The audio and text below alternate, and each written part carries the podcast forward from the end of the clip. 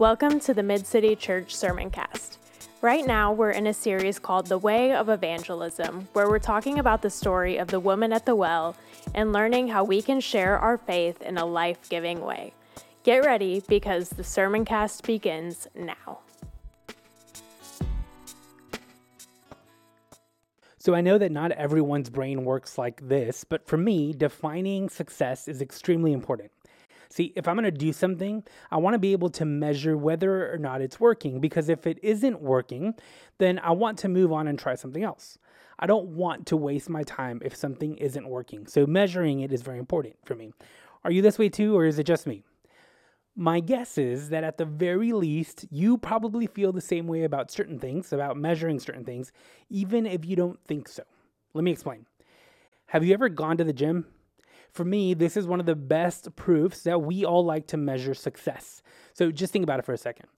For most of us, when we go to the gym, we usually begin with a goal in mind. We either want to lose weight or we want to gain muscle. Some of us go to the gym to to um, uh, let go of some of our of our frustrations, right? To release some steam. Others go to get their heart pumping, and then there's even some people who go to the gym hoping to find their soulmate there, right? There are a million reasons why people go to the gym. And no matter what your reason is, right? No matter what excuse you have or why you go to the gym, uh, we all have an underlying reason for going to the gym. And that underlying reason, that thing that motivates us to go to the gym, is how we measure the success of our time at the gym. In other words, if we go to the gym and we meet our goal, then that means that going to the gym works and we keep on going. If, however, uh, we don't meet our goals at the gym, then we lose hope and we really stop going altogether. What do you think? Is this true in your life or not? Do you measure success in other areas of your life? Yes or no? So here's the reality. I think that we all like to measure success, even if it's not overtly obvious to us, because identifying success motivates us to either keep going or to stop. Unfortunately, measuring success is not always as easy as the example I gave you. Success is not always black and white, it's not always a simple yes or no. Let me explain. Take the earlier gym example, but let's say I've been going to the gym for about a year now and I still haven't lost any clothing sizes. This is actually a true story, it happened to me. Uh, let's say I've been going to the gym and, I haven't lost any uh, clothing sizes. Well, if buying smaller clothes is my measurement of success, then I would say that my year at my gym has been a uh, not been very successful. But Let's say that when I go to the doctor to get my annual checkup, uh, all my numbers come back and they're all better than they've ever been before, and my doctor says to me to keep doing what I've been doing. Suddenly, with a simple shift in perspective, a realignment in measurement, the same scenario goes from being ineffective to being completely effective, right? Does that make sense? Okay, you know, I think the same is true about evangelism. If we perceive our methods of evangelism as unsuccessful or like they aren't working, then we're quick to quit practicing evangelism. We're quick to we're quick to quit sharing our faith with other people altogether. But I believe that with a shift uh, or a realignment in measurement, I believe that we can come to see that our practices are actually making a difference in this world and in the lives of people. That sharing our faith with others is actually working even when we think they're not. Now, before we talk about what that shift looks like, uh, we had to talk about what a successful measurement of evangelism doesn't look like. Are you ready? I've heard this all the time, especially in a post COVID world. A room full of people does not equal effective evangelism. Okay, I said it. I know I'm being blunt, but a room full of people does not uh, uh, mean effective evangelism. Now, I will say, while a room full of people can mean effective evangelism, we have to stop using uh, the amount of people showing up as the metric for effective uh, evangelism, right? Because large crowds don't always mean effective evangelism. It just means they're good at inviting people. And and evangelism is about a lot more than just inviting people to hang out with you. So, again, let me say this. It doesn't look effective evangelism doesn't look like a room full of people. It can, but it doesn't always look that way. Now, let me before we keep going on, let me just say this. I'm not criticizing uh, large churches they are obviously doing something right. Uh, and so don't don't hear me saying that. But I am arguing that there are churches that uh, we deem as successful at evangelism simply because they have numbers, and numbers do not equal effective evangelism. I know I said that already, and I'm going to say it again. Numbers do not equal effective evangelism, like just people showing up. I think a different, uh, a realignment in measurement, a different set of numbers can. And that's what I want to talk about today.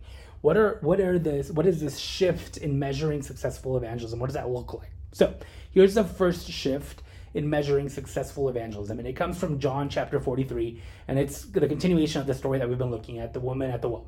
So here's what it says. Many Samaritans from that city believed in him because of the woman's testimony. Now, this is crucial when it comes to measuring the effectiveness of our evangelism. Notice that this scripture, that this the Bible, it doesn't tell us that they start following Jesus around all of Israel or that they start attending a church that Jesus launched. Like Jesus never launched a church. It simply tells us that many Samaritans believed. See, a successful measurement for evangelism is to ask ourselves if we're inviting people to simply hang out with us or if we're inviting people to begin a journey towards believing in Jesus. Let me explain. At one of my former churches, a church where I served as a youth director for four years, our, our youth group uh, would double in size every summer without fail, which was awesome. And honestly, it made myself and the rest of our team look really good after every summer.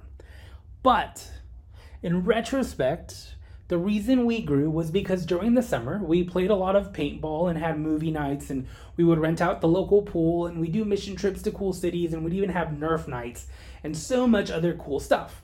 Sure, we were growing, but by the end of the summer we would always go back to our normal numbers. And do you want to know why that happened? Because there's a difference between inviting someone to hang out with you at church or at a cool event and inviting people to come and encounter Jesus so that they can believe in Jesus for themselves.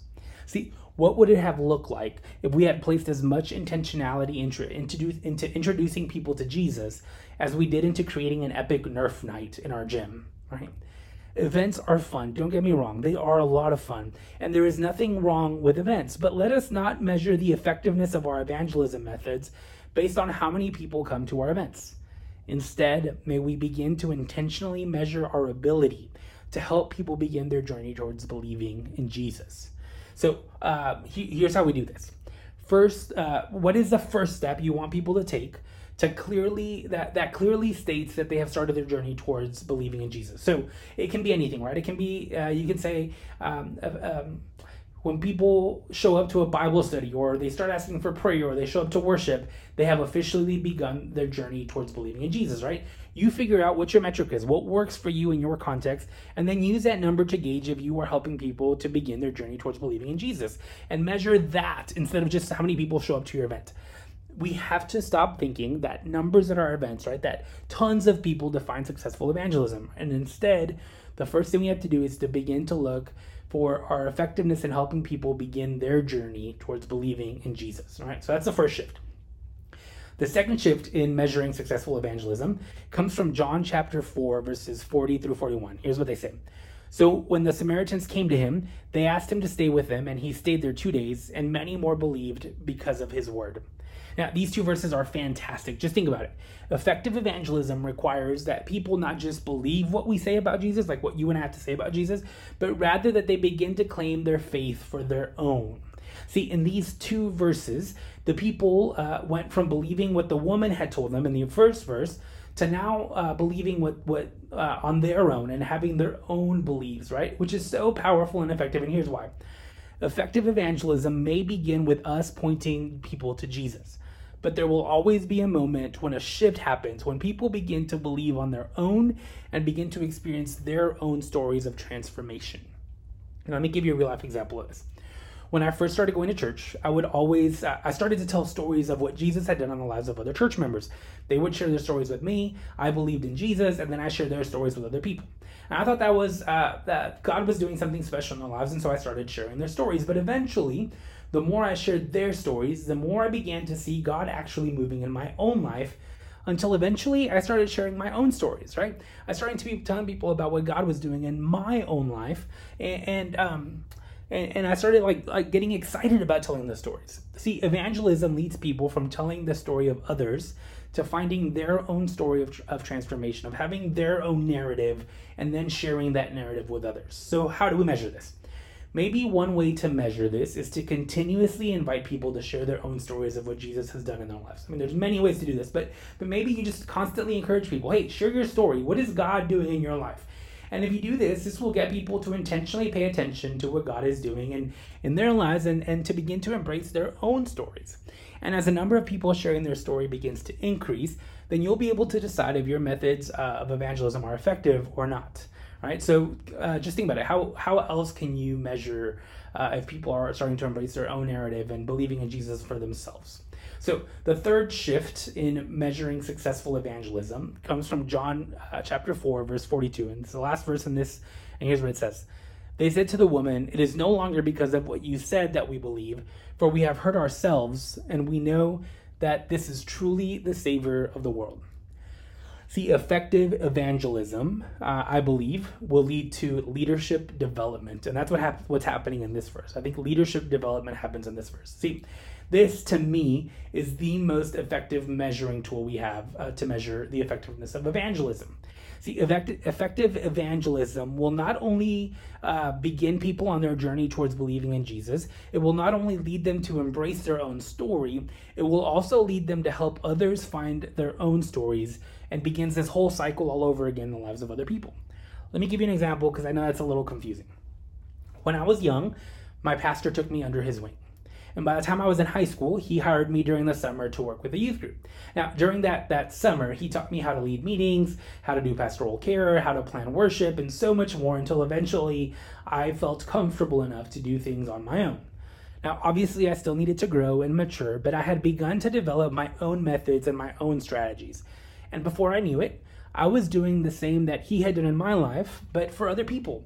I was helping other people begin to believe in Jesus and identify their own narrative until eventually they could do the same in the lives of others. See, a good way to measure the effectiveness of our evangelism is to measure the amount of people who are becoming leaders in the church, who are not only finding their own narrative, but who are also helping others find their own narratives. See, if you're looking at your church or your small group or any ministry, uh, whether it's at Mid City Church or outside of Mid City Church, and you feel like it's ineffective because there aren't more people, then I just gotta say maybe you're measuring the wrong thing. Maybe you're looking at the wrong thing. Maybe the things to look for are are we helping people to begin their journey towards believing in Jesus? Are we helping people claim a faith of their own? And are we helping them become leaders in the kingdom of God? And let me tell you why this matters if we are able to create an evangelism model that does these three things in people's lives, then what we eventually uh, end up doing is that we create a never ending cycle of, of helping people encounter Jesus who will do the same in the lives of others, who will do the same in the lives of others and others. And it'll create this never ending cycle of, of, of this happening in the lives of people. And if we're able to do this in the lives of those around us, then I truly believe that we will begin to make a huge impact in helping to bring about the diverse kingdom of God here on earth as it is in heaven. Not just today, but every single day. Friends, the world out there needs to hear about Jesus. The world out there needs to hear us share our faith with them because we believe that the kingdom of God is being established and we want them to hear this good news. So go out into the world and uh, you know let get to know your uh, get to know Jesus for yourself. Build your own faith. Go out there and share your faith with others, and then measure it through these three. And I promise you that in so doing, we will take another step towards bringing about the kingdom of God here on earth as it is in heaven.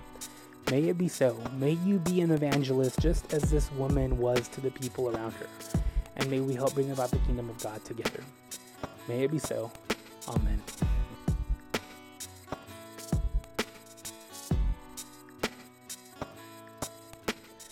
I hope you found this sermon to be meaningful and relevant to your life. If you'd like to dive deeper, I invite you to visit midcity.church slash sermoncast and click on the current sermon series. There you can find a home sheet for this sermon that includes the scriptures that we talked about, questions to wrestle with, and a challenge to live out this week. While you're on the website, if you'd like to make a financial contribution to our ministry here at Mid City Church, you can click the Give button in the top right corner. If you're new to the sermon cast, I invite you to text the word HERE, H E R E, to the phone number 225 307 0662 and fill out a Connect card so that we can get to know you. I'm so glad you joined us today, and I look forward to seeing you next week.